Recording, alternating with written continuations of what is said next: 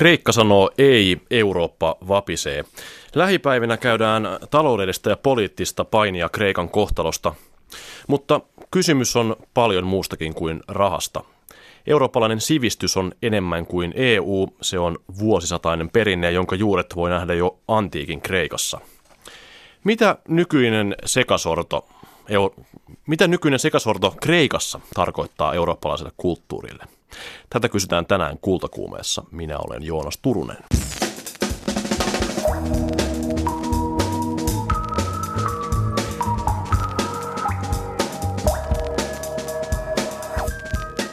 Eino Leinon päivänä asiaa myös suomalaista kansanperinteestä ja runoudesta. Kultakuumeen kesäsarjassa pohditaan Itämeren suomalaista mytologiaa ja käydään läpi kymmenen suomalaista runoa Sammon ryöstöstä kultaneitoon selkokielellä.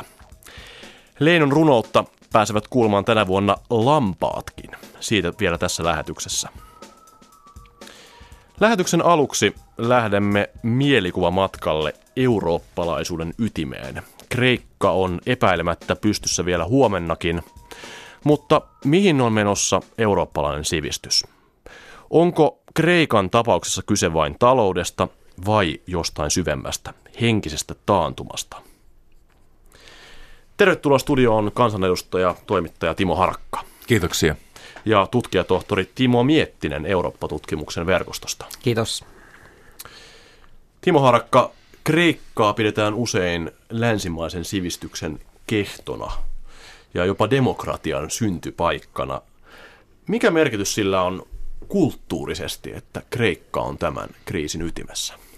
No eittämättä se eilinen kansanäänestystulos, niin se sai niin paljon symbolista merkitystä juuri tästä ajatuksesta. Eli ää, ne, jotka olivat tyytyväisiä lopputulokseen, niin korostivat, että kyseessä on demokratian voitto, ja siinä mielessä se tietenkin ää, kaikuu sieltä tuhansien vuosien takaa. Ää, ja eittämättä tämä kansanvalta versus teknokratia asetelma niin kuin nimenomaan Kreikan symbolisen merkityksen osalta on tässä merkitsevä. Ja ehkä kreikkalaisille itselleen kuitenkin myöskin ää, ajatus siitä, että on tämmöinen kansannousu pakkovaltaa vastaan on kuitenkin myöskin yhtä tärkeä, koska voisi kuvitella, että nyt eläville sukupolville muisto siitä sotilasdiktatuurista, josta ää, vasta 70-luvun puolivälissä vapauduttiin, niin on yhtä lailla merkitsevä ja sillä tavalla tuottaa tätä, tätä ikään kuin kapinallista mielihyvää. Niin, joskus on sanottu, että demokratia ei ole poliittinen järjestelmä, vaan se on elämäntapa voiko nyt sanoa, että kreikkalaiset elävät tämän ikään kuin keksimänsä elämäntavan mukaan? Jos, jos siitä saisi vielä jotain tuloja, niin se olisi vielä parempi asia tietenkin. Hmm. Timo Miettinen. Ehkä tässä hauska yhtymäkohta antiikin demokratia on tietysti se, että kreikkalaisethan nyt päättää kansanäänestyksessä nimenomaan ei päättäjistä, vaan jostain konkreettisesta ohjelmasta. Ja siinä mielessä tämä on oikeastaan lähellä antiikin demokratiaa, koska antiikin demokratiassahan nimenomaan ei äänestetty päättäjistä, vaan siitä, että kuka karkotetaan milloinkin kaupunkivaltiosta tai, tai muuta vastaavaa. Että, että nimenomaan tämä on siinä mielessä hauska yhtymäkohta hmm. antiikin ai- aikaan. Hmm. Timo Miettinen, olet Eurooppa-tutkija ja filosofi. Väittelit Euroopan ideasta saksalaisen Edmund Husserlin filosofiassa. Kun vasemmistopuolue Syrisa voitti parlamenttivaalit helmikuussa, totesit, että eurooppalainen idealismi ja kreikkalainen todellisuus eivät kohtaa. Mitä tämä Kreikan nykyinen tilanne tarkoittaa eurooppalaisten ihanteiden näkökulmasta? No mä ehkä lähtisin tätä lähestymään kolmen pointin kautta. Ensimmäinen on tämä ajatus eurooppalaista rauhanprojektista, joka periytyy jo 1700-luvun lopulta.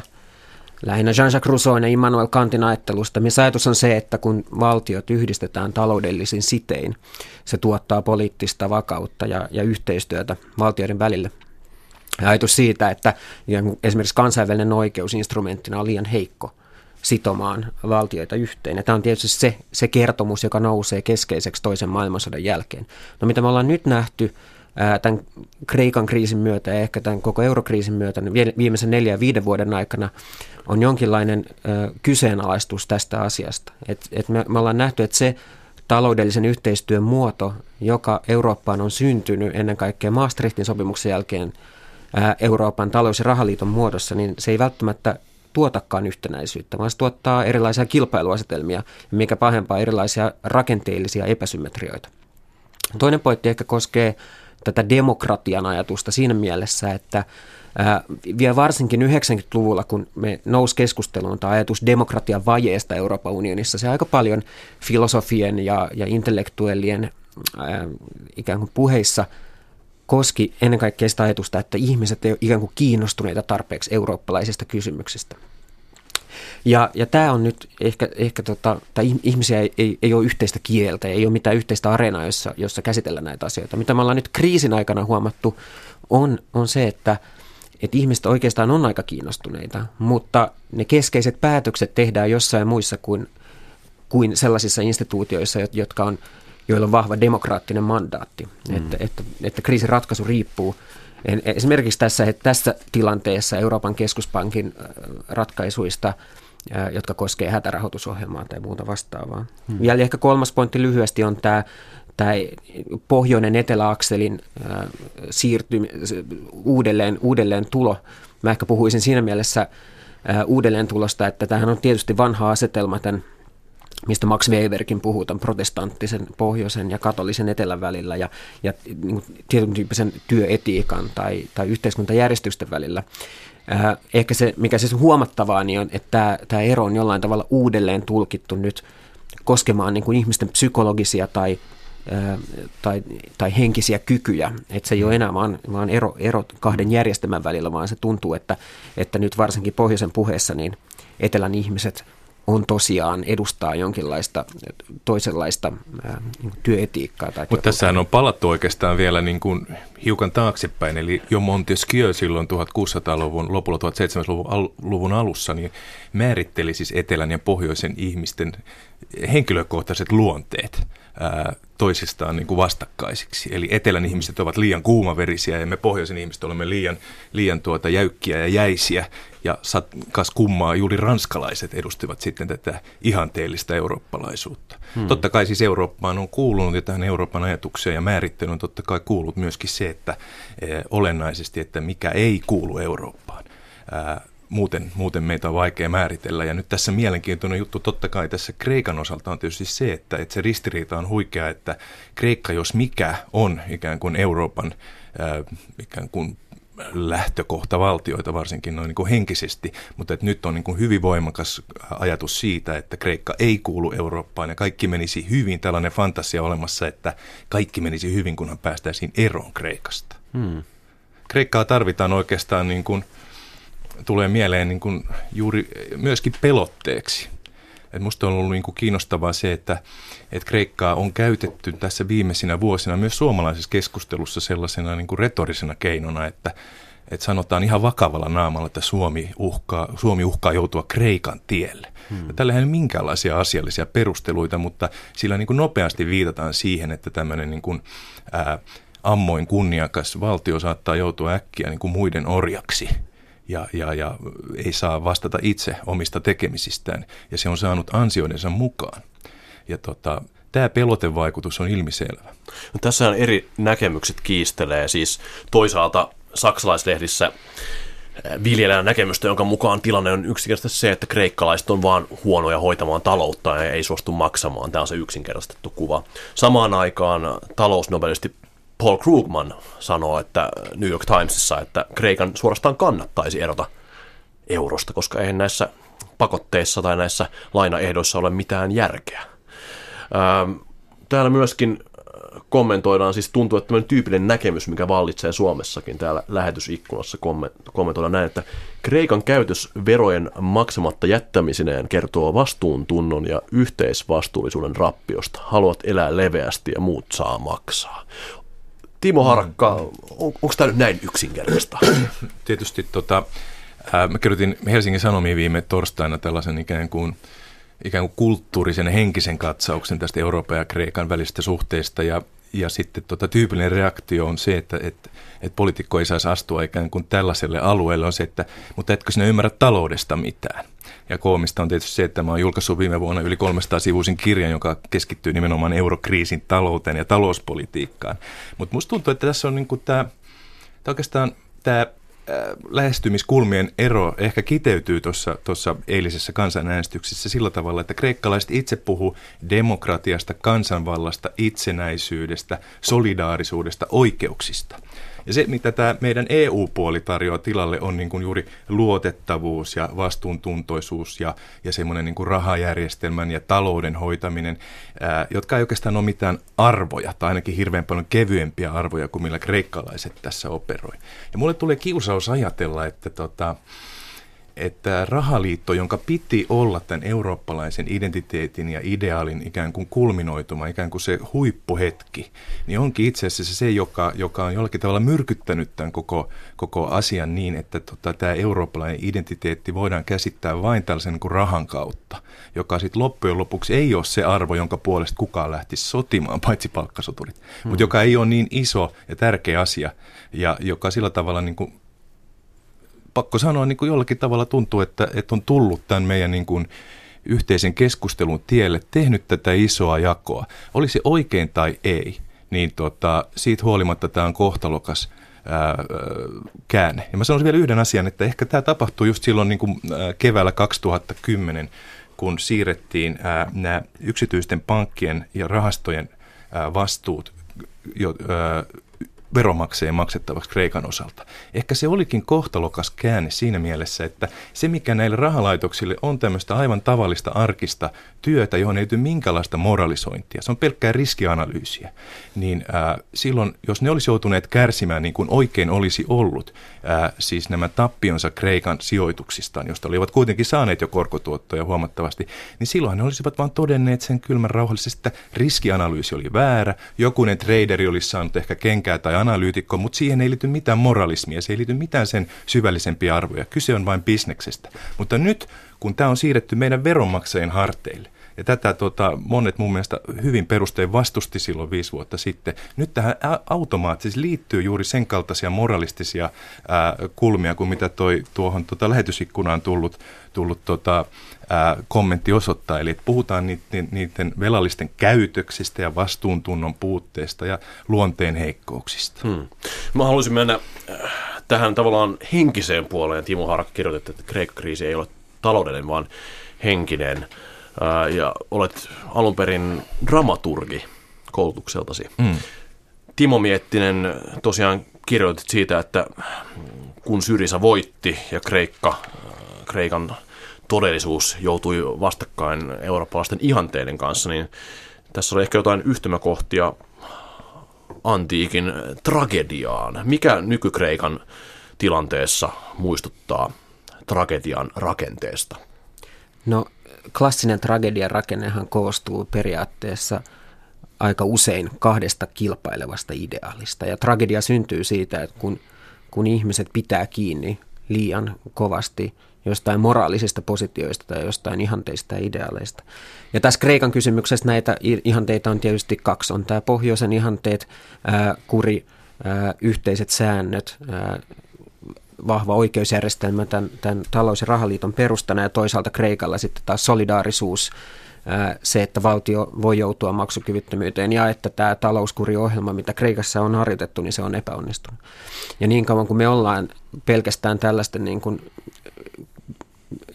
olemuksellisesti moraalisten positioiden kanssa tekemisissä, niin mä en usko, että me hirveästi päästään eteenpäin. Sen takia mä tässä, tässä artikkelissani niin, niin tota, yritin korostaa pikemminkin sitä, että et sen sijaan, että me maan ikään kuin valitaan kahden moraalisen position välillä, niin meidän pitäisi ennen kaikkea katsoa historiasta hyviä esimerkkejä sellaisista tilanteista, jossa Eurooppa on jossain määrin pystynyt mm. ylittämään omat ihanteensa. Ja sen takia mä nostin tämän Lontoon velkakokouksen tai toisen maailmansodan jälkeisen tilanteen esiin. Mm. Ja kyse on siinä mielessä niin kuin historiallisesta muistista, että se mikä, mikä 90-luvun tavallaan siinä taitteessa tai alussa, kun, kun Euroopan talous- ja rahaliittoa luotiin, niin tietysti Saksan vaatimus oli se, että tämä, tämä yhteinen raha, koska se, se, se pohjautuu Saksan markalle, niin se ei saa maksaa mitään. Ja se on tavallaan se, se koko periaate on hallinnut tätä eurooppalaista talous- ja rahaliiton kehitystä yhä tähän päivään asti. Ja me nähdään se koko ajan, että e, niin eurooppalainen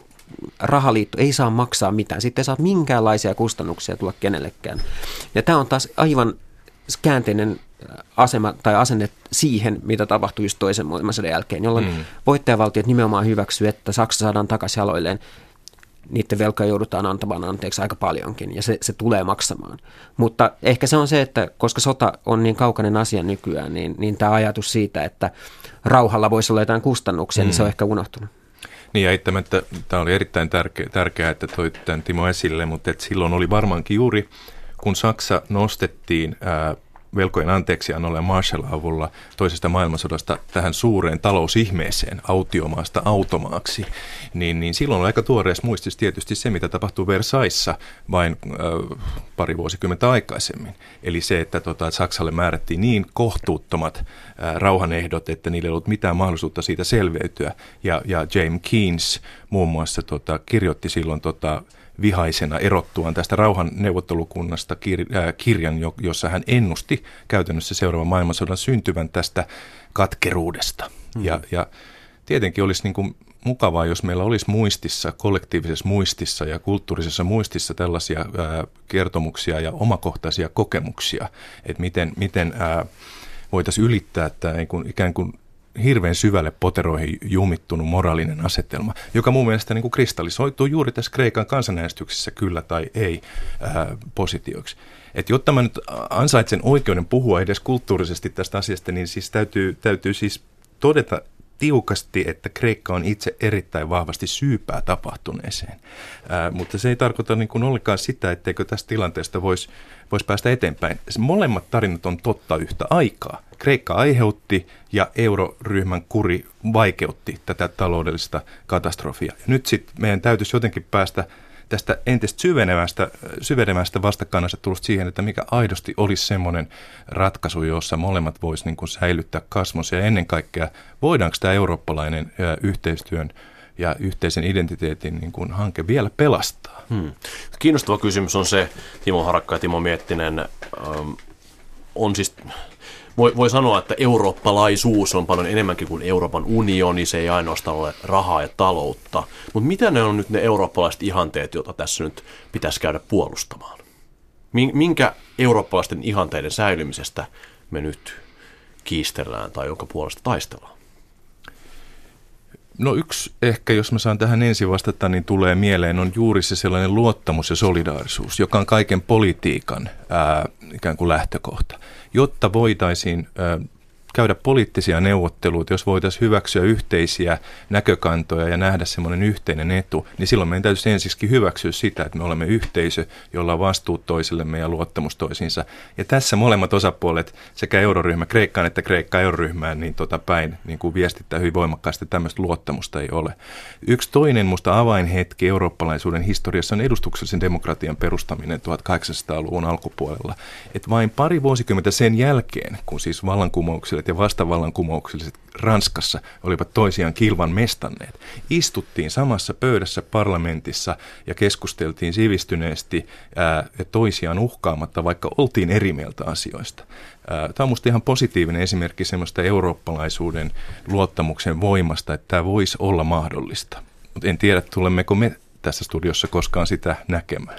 Hmm. Ehkä mä itse nostaisin esiin vielä tämän, tämän esimerkiksi Husserlinkin korostaman ajatuksen tästä Euroopan uudistumiskyvystä. Että se, mm-hmm. Silloin kun Eurooppa on e, edennyt jollain tavalla johonkin uuteen suuntaan, niin, niin tämä nimenomaan kyky uudistua ja kyky ikään kuin kumota vanhoja käsityksiä on, on ollut hyvin keskeistä. Ja, ja, tota, ja, ja ennen kaikkea nyt tällä hetkellä meidän pitäisi ajatella uudestaan kokonaan e, tämä talous- ja rahaliiton luonne ja, ja tota, ne mekanismit, jotka sitä pitää yllä. Toinen on mm. ehkä tämä, että vielä mikä tähän liittyy vahvasti, on tämä eurooppalaisen nationalismin ihanne ja sen ylittäminen. Et tuntuu siltä, että, että vielä, vielä liiaksi talouspolitiikka on liikaa toimii pelkästään vaan kansallisvaltion kontekstissa ja ajatellaan, että, että se ei voi ylittää näitä kansallisvaltion rajoja. Ja tämä on sellainen ajatus, mihin, mihin meidän pitäisi kyllä suhtautua hmm. kriittisesti. Ja kriisi nimenomaan on siis vaan voimistanut näitä nationalismeja ja kansallisia stereotypioita jopa,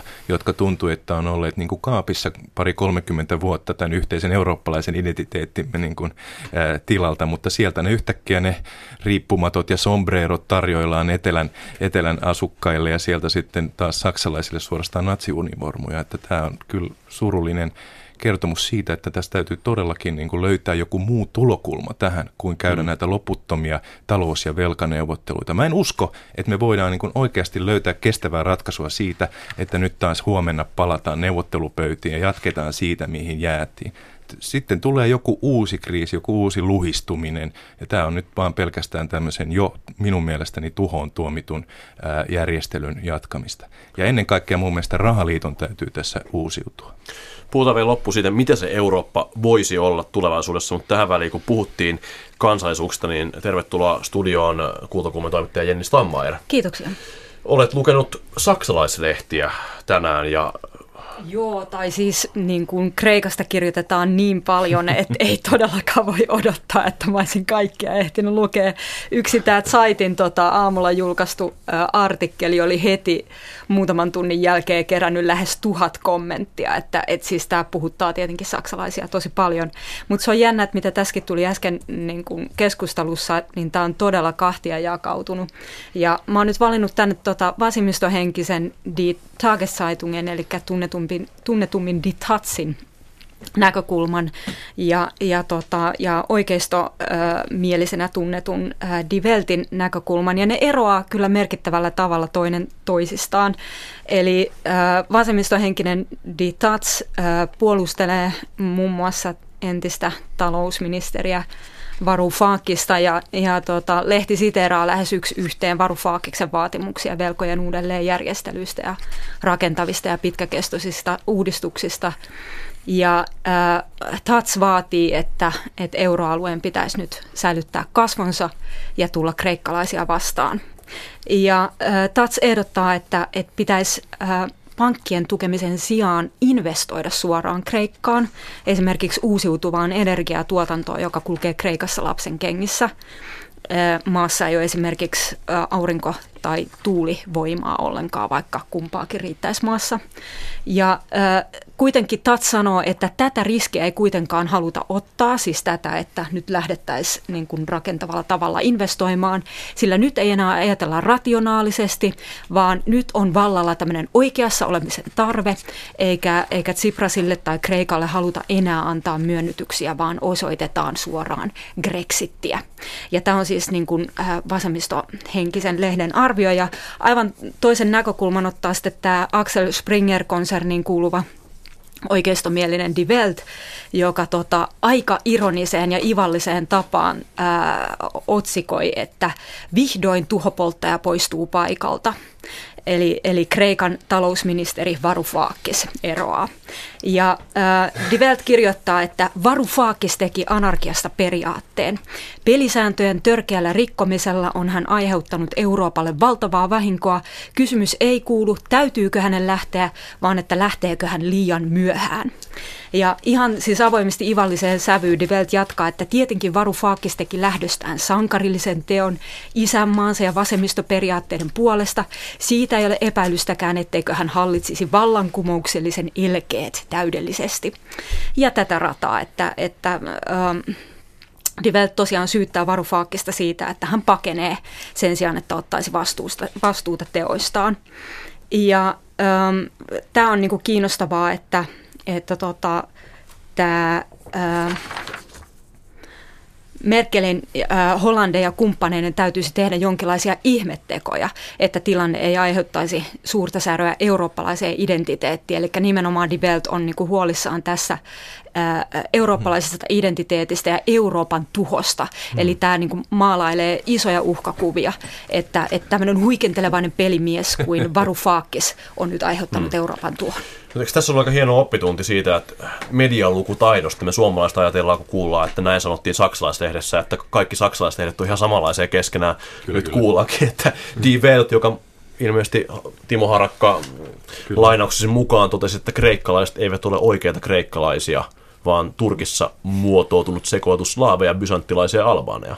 Niin tämä, siis, tämä laatulehti Die Welt katsoi aiheelliseksi muistuttaa, että, että mistä lähdettiin tänäänkin liikkeelle, eli siitä antiikin Kreikan perinnöstä, niin se ei koske ää, näitä nykyisiä kreikkalaisia, joita tosiaan voi luonnehtia tuhopolttajiksi. Tämä on, tämä on surullista ja masentavaa, ja tietenkin on pahoillani, että jos on tullut sellainen kuva tämäkin yleisten saksalaisten kannat ja mielipiteet, vaan kyllä näin on, että siis Saksassa on paljon työtä tehtävänä sen eteen, että, että niin kuin tästä retoriikasta päästäisiin otettiin pois, vaikkei sitä kaikki jaakkaan.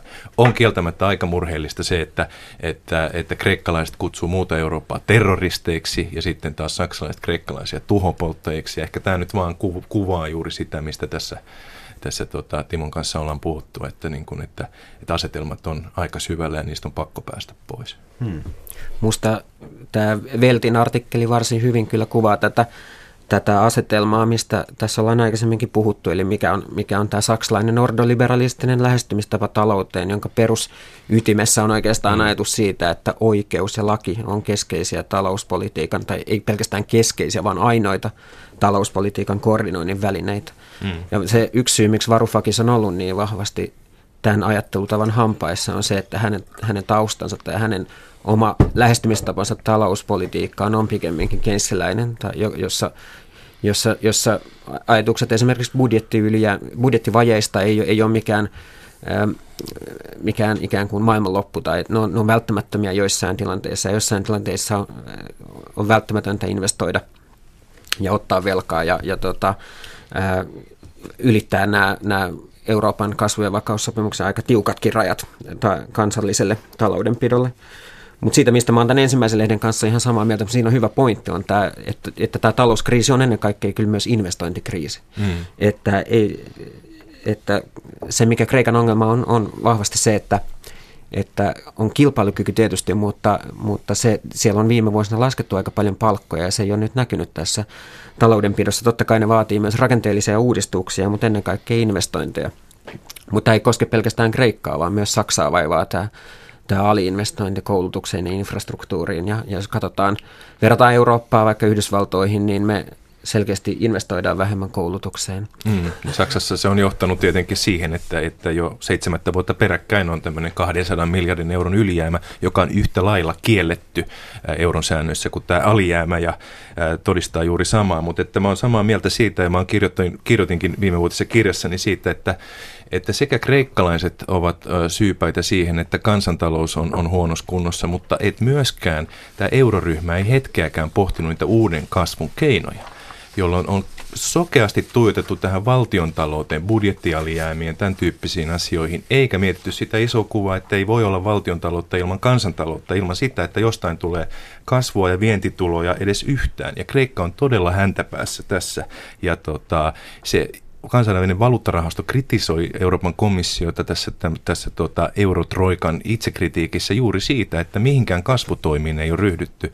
Ja tämä investointien ää, käynnistäminen Kreikassa, jos vain löytyy se luottamus siihen, että näitä projekteja todella viedään loppuun saakka ää, ja että niissä on taloudellista järkeä, olisi aivan välttämätöntä, että jotta olisi sitä näkökulmaa edes parin 30 vuoden päähän, että tämä Kreikka jollakin tavalla selviytyy tästä kurimuksestaan. Ja tämä oikeastaan sisältää sen, että kun heitit Joonas tuossa tuon ajatuksen siitä, että miten tästä eteenpäin, miten tämä yhteinen eurooppalaisuus niin voitaisiin vielä jotenkin pelastaa, niin yli summaan ajatella näin, että, että esimerkiksi rahaliitto on enemmän kuin rahaliitto, että se on myös talousliitto ja poliittinen liitto ja oikeastaan henkinen liitto.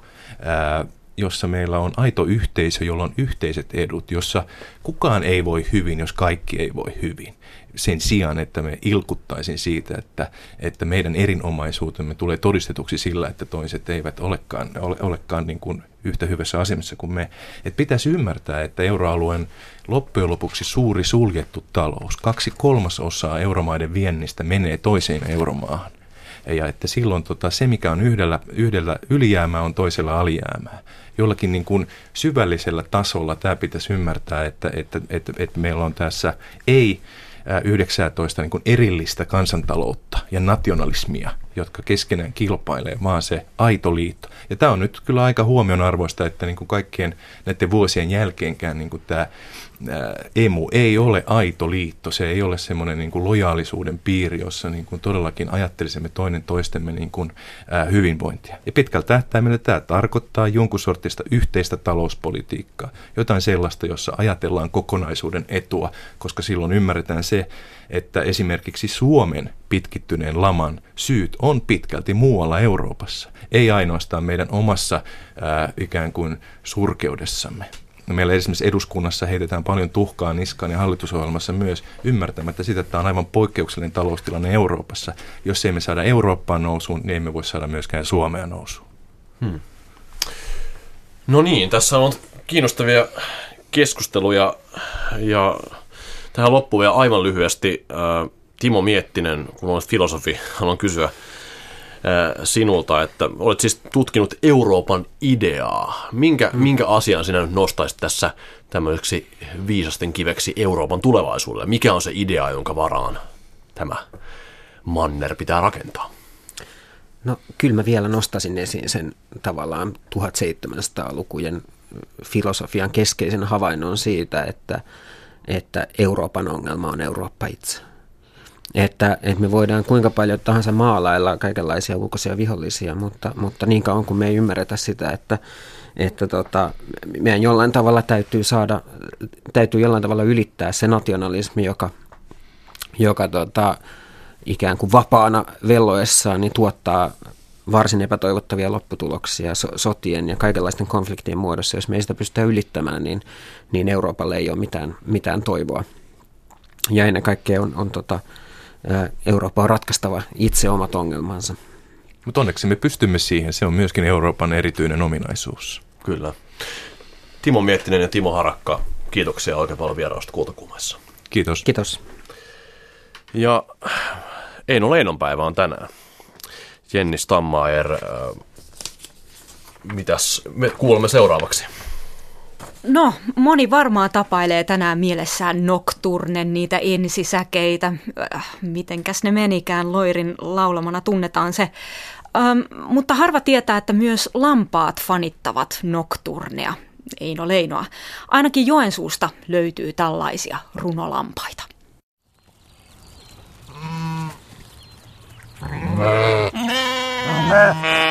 Ruis linnun laulu korvissani, tähkäpäiden päällä täysikuu. Kesäyön on onni omanani, kaskisavun laaksot verhou En mä iloitse, en sure, kuokaa. Mutta metsän tummuus mulle tuokaa. Puunto pilven, johon päivä hukkuu. Siinto vaaran tuulisen minukkuu. Tuoksut vanamon ja varjot veen. Niistä sydämeni laulun teen. Timo Reko lau- lausui siinä Eino Leinoa runolampaille. Mitäs nämä runolampaat tuumasivat Eino Leinosta? Kyllä niillä tuntuu tämä pihlajanlehti käyvän. Ja toi, kyllä ne tässä nyt näitä runoja on lausuttu muutaman kerran näille lampaille, niin hyvin mielissään ovat, kun on ruokaakin tarjolla. että lampaat taitaa ehkä enemmän tästä ruuasta olla mielissään kuin runoista, mutta ihmiset ehkä enemmän runoista. Ja minkälaisia nämä runolammashetket ovat? No, tässä on idea semmonen, että tullaan tänne ihan lampaiden luokse ja istutaan penkillä ja haetaan tuolta pihlajaa tai muuta sopivaa lehteä tai ruohoa ja syötetään sitä näille lampaille. Samalla sitten voi lausua näitä runoja lampaille. Runo lampaista kertoi Joensuun Artparkin eläintenhoitaja Timo Reko ja toimittaja oli Nelli Kallinen. Suomalaisuuden juuret ovat monelle hämärän peitossa. Nyt kultakuumeen kesäsarja pyrkii korjaamaan tilanteen. Suomen syntysarjassa käydään läpi kymmenen tärkeää runoa Sammon ryöstöstä kultaneitoon ja pohditaan, mitä ne nykysuomelle käännettynä merkitsevät. Sarjan ensimmäisessä osassa Teemu Laaksonen haastattelee Itämeren suomalaista mytologiasta kirjoittanutta akateemikko Anna-Leena Siikalaa akateemikko Anna-Leena Siikala, pakko kysyä nyt ihan alkuun, että mitä se mytologia oikeastaan on? Myytit kertovat, miten maailma, ihminen, kulttuuri, eläimet, kaikki mitä me nähdään, ovat syntyneet Tietysti jokainen mytologia ei kerro näistä kaikista asioista, mutta valikoi tärkeitä, kulttuurisesti tärkeitä asioita.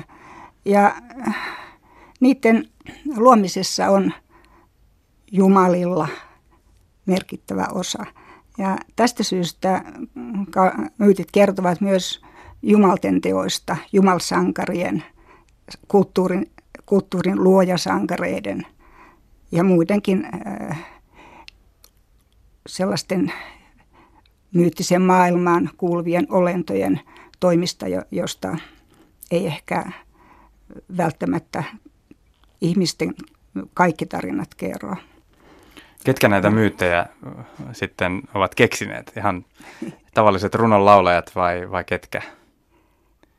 Myyttejä on kaikissa kulttuureissa ollut ja on edelleenkin. Siis meillähän on, meillähän on erilaisia uskontoihin sisältyviä myyt, myyttisiä järjestelmiä. Kristinuskoonkin, jos otetaan vanha testamentti esiin, niin kuin teologit ovat havainneet. Mutta nämä myytit on hyvin vanhoja, siis monet myyttiset aiheet tunnetaan Etelä-Amerikassa, Pohjois-Amerikassa, Euraasiassa, jopa Suomessa. Eli niillä, on, niillä saattaa olla hyvin, hyvin pitkät juuret. Ja niitä on ylläpidetty sitten äh, useinkin äh, rituaalisesti tai uskontoon kuuluvat henkilöt ovat niitä esittäneet, shamanit ja, ja muut, muut äh, uskon, uskonnon äh, niin kuin kannat, kannattajat ja ylläpitäjät, mutta tietenkin myytit elävät myöskin tavallisten ihmisten mielessä ja niitä on kerrottu aina ja kaikkialla myöskin tarinoina, kertomuksina ja Itämeren Suomen alueella ne on laulettu. Trokemitta eli niin sanottu Kalevala-mitta on myyttirunouden mitta. Ihmiset ovat laulaneet niitä eri tilanteissa. Ja myyttirunous on myöskin sellaista, että se välillä liittyy siis uskonnolliseen yhteyteen. Se on esimerkiksi riitissä tärkeä, tärkeä tällainen ilmaus tai kertomus, mutta sitten toisaalta sitä on voitu muokata myöskin tämmöisiksi aivan tavallisiksi lauluiksi, esimerkiksi neitojen, äh, neitojen yhdessäoloa on, on tota, yhdessäolo on aikana on laulettu näitä vanhoja lauluja, myyttilauluja. Että se on ollut myös tämmöistä ajankulua, että viihdettä pimeisiin iltoihin se laulanta. Kyllä, kyllä on siis, ja nimenomaan silloin kun – osa myyteistä on säilyttänyt tämmöisen rituaalifunktion. Meillähän on loitsut, jotka on hyvin vakava alue Savossa vallankin. Hyvin monet vanhat kertovat runot, niin niistä tuli itse asiassa loitsujen olennaisia osia, jolloin niitä ei voinut missään tapauksessa aivan noin vain esittää – Mä ajattelin juuri täällä lukea jonkun loitsun osa ja sitten mietin, että onkohan tämä nyt viisasta. Niin, siinä on se riski, että se vaikuttaa maailmaan, niin, niin. muuttaa maailmaa. Niin. No näissä myyteissä aika usein on pääosassa erilaisia sankareita. On Väinämöistä, Ilmarista, Lemminkäistä, Kaukamoista. Miten tiivistäisit akateemikko Anna-Leena Siikala, millainen se myyttien suomalainen sankari on, tai suomalainen myyttisankari? Niin, mä oon tehnyt vertailevaa tutkimusta ja, ja lähinnä tietysti tulee mieleen indoeurooppalainen perinne, siis skandinaavinen perinne ja sitten toisaalta äh, slaavilainen perinne, josta tosin tiedetään aika vähän, mutta kuitenkin. Ja äh, monet muutkin indoeurooppalaiset kansat niin kertovat maailmasta aika toisella tavalla, että äh, siellä kulttuurit on hierarkisia ja tällainen päällikkyys ja soturius on hyvin keskeisiä. Ja esimerkiksi Skandinaavilla maailma loppuu tällaiseen tuhoon, joka, josta ei sitten selviä kukaan itse asiassa. Ja äh, Itämeren suomalaiset, suomalaiset ja karjalaiset, myös kinkerilaiset, virolaiset myytit, niin ne ovat tällaisia luonnonläheisempiä. Ne on, niissä ei oikeastaan niinkään näy se sellainen soturin kunnian tavoittelu. Sitäkin näkyy kyllä jo jonkun verran niin sanotussa viikinkäjän tai sairaalasunoissa. Mutta enemmän nämä sankarit perustavat toimintansa tietoon, sanaan ja, ja neuvottelevat jopa näissä myyteissä keskenänsä, että miten tässä toimitaan. Ne on yhteistyöhalusia. Eli mä oon nyt ajatellut, että tämä tiedon etsiminen ja tiedon arvostaminen, niin se on sellainen myy- myyttinen ilmiö Suomessa, joka näkyy tänäkin päivänä tässä hyvin vahvassa koulutusjärjestelmän luomisessa. Et meille on tärkeää, että me, me tiedämme ja osaamme ja, ja pystymme toimimaan ilman tällaista aggressiivista suuntautumista muihin ihmisiin. Niin, Väinämöinen laulaa Joukkohaisen suohon ja, ja ikään kuin voittaa tiedollisesti siinä kisassa, ei tarvita miekkaa. Ö, onko tämä, tämä on siis jollain tapaa uniikkia tai harvinaista? Se on aika harvinaista. Se on, se on mielestäni juuri tämän äh, niin kuin Itämeren suomalaisen mytologian tyypillinen piirre. Meillä on myöskin semmoinen hyvin tyypillinen, tai semmoinen erikoinen asia on se, että maailma on naisesta syntynyt. Ensimmäinen ensimmäinen, tai ennen kuin aika alkaa, ennen kuin, ennen kuin kuu ja tähdet syntyvät, esimerkiksi Väinämöisen toimesta tai, tai sitten pääskylinnun toimesta jollakin alueella, niin on olemassa meressä kelluva nainen, joka, joka synnyttää joko Väinämöisen isän tai Väinämöisen. Ja sen sijaan esimerkiksi Skandinaavilla tämä maailma al, alkaa alkuhirviön ruumiin – paloittelusta. Siinä on vähän erilainen sävy. Anna-Leena Siikala, jos, jos pitäisi mennä Itämeren suomalaiseen mytologian liittyvän sankarin kanssa treffeille, niin kenen kanssa menisit? Kuka siellä on oikein puhutteleva uros? Tuota, tuota, se on merestä nouseva pienen pieni mies. Mikä hänessä puhuttelee? No se, se että silloin kun on oikein tiukka paikka, Otan vaikka, esimerkiksi vaikka tulen synty loitsun, joka on just tällainen vanha myyttinen loitsu, niin siinä tuli putoaa veteen ja kala syö sen. Ja sitten mm, täytyy yrittää saada tämä kala sieltä merestä ja Väinämöinen lähtee yrittämään tätä asiaa. Ei hän onnistu. Sitten hän pyytää avukseen neitsyt Marjan ja he yhdessä – lähtevät kalanpyyntiin. Neitsyt Maria Souta ja Väinämöinen pitää perää ja yrittää onkia tämän, tämän tulikalan ylös merestä. Ei onnistu. Sitten tulee avuksi tällainen pienen pieni peukalon pituinen mies, joka menee ja nostaa tämän, tämän kalan sieltä aaltojen syvyyksistä. Tämä pieni mies on sellainen maailmanpelastaja, joka esiintyy myöskin tällaisissa kaauksen uhkaa kuvaavissa myyteissä – Esimerkiksi jos valtavan suureksi kasvava tammi peittää auringon ja kuun, kutsutaan lopulta pelastajaksi tämä pieni, pikkuinen mies. Mutta hänellä ei ole nimeä. Ei, hän on, hän on pieni merestä nouseva mies ja hänet kuvataan hyvin tarkoin, että hän on esimerkiksi sormen pituinen tai ja hänellä on tukka ja hänellä on parta, joka ulottuu, ulottuu maahan ja hän mahtuu seisomaan maljan alle ja niin edelleen. Mutta hänellä ei ole nimeä. Hän on, hän on tällainen niin pelastajahahmo pelkästään. Hän esiintyy myöskin ison härän ja ison sian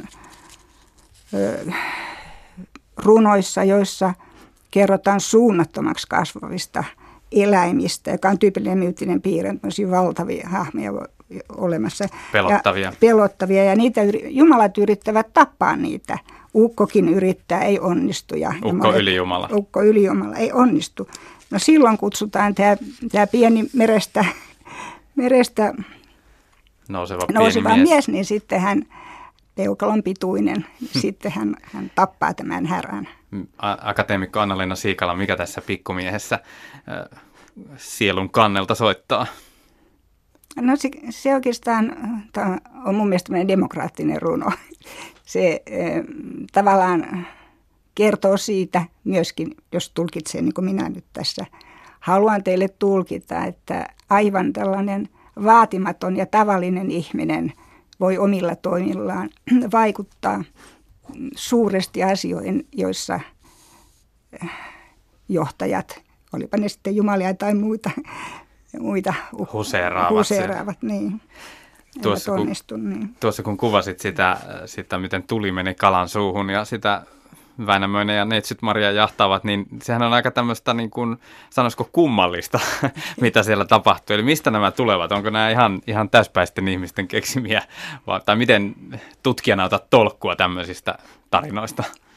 Niin, siis mytologia on hyvin vaikea itse asiassa hahmottaa ja mä olen pyrkinyt juuri selvittämään, että mitkä on niin myyttisyyden piirteet, että miten niitä on luotu ja ja siinä on ihan tietty, tietyt tavat tavallaan, että, että miten näitä asioita sit pystytään ilmaisemaan. Ja mistä kaikki kuulijat heti tietää, tietää aha, tämä ei ole tavallista, tämä on, tämä on nyt tätä myyttistä maailmaa.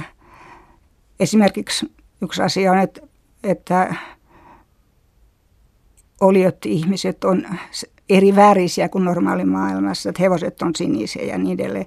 Tai sitten Mm, vedotaan kultaan, hopeaan, pronssiin ja, ja niiden paljous esimerkiksi jos, jossakin kuvaa, että se ei ole normaali ihmisten.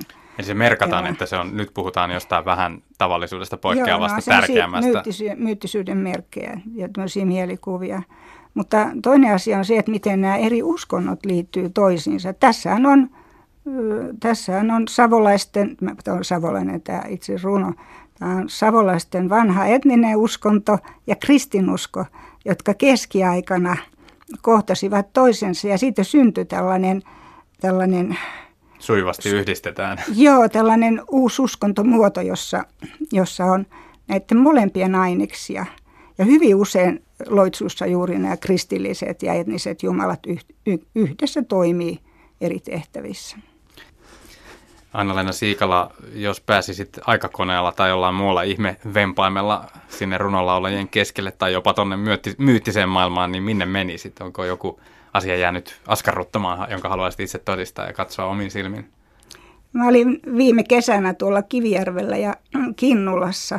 Ja Kinnulassa oli heidän vanha kallopuunsa.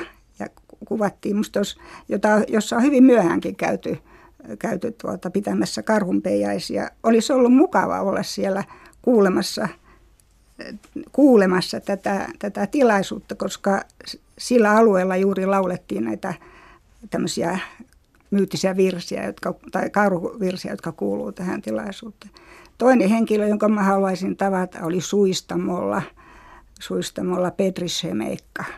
Hän, hän oli hauska, hauska laulaja, hän oli hyvin tällainen – asiallinen itse asiassa omissa lauluissansa, mutta toisaalta hyvin tietävä. Hän tunsi paljon lauluja ja hän oli myöskin hyvä, hyvä metsämies. Mikä on mielestäsi suomen kielen kaunein sana? Joo. Vene. Vene Näin. siksi, että veneellä me tultiin tuolta, mistä me tultiinkaan, idästä ja lännestä ja veneen, veneen avulla me voidaan jatkuvasti liikkua. Veneen avulla me saadaan myöskin elatuksemme ja veneen veisto on hieno runo sitä paitsi. Ennenkin on tiedetty, että vene on tärkeä kulttuuriilmiö ja sana. Akateemikko Anna-Leena Siikala, kiitos paljon vierailusta Kultakuumeessa.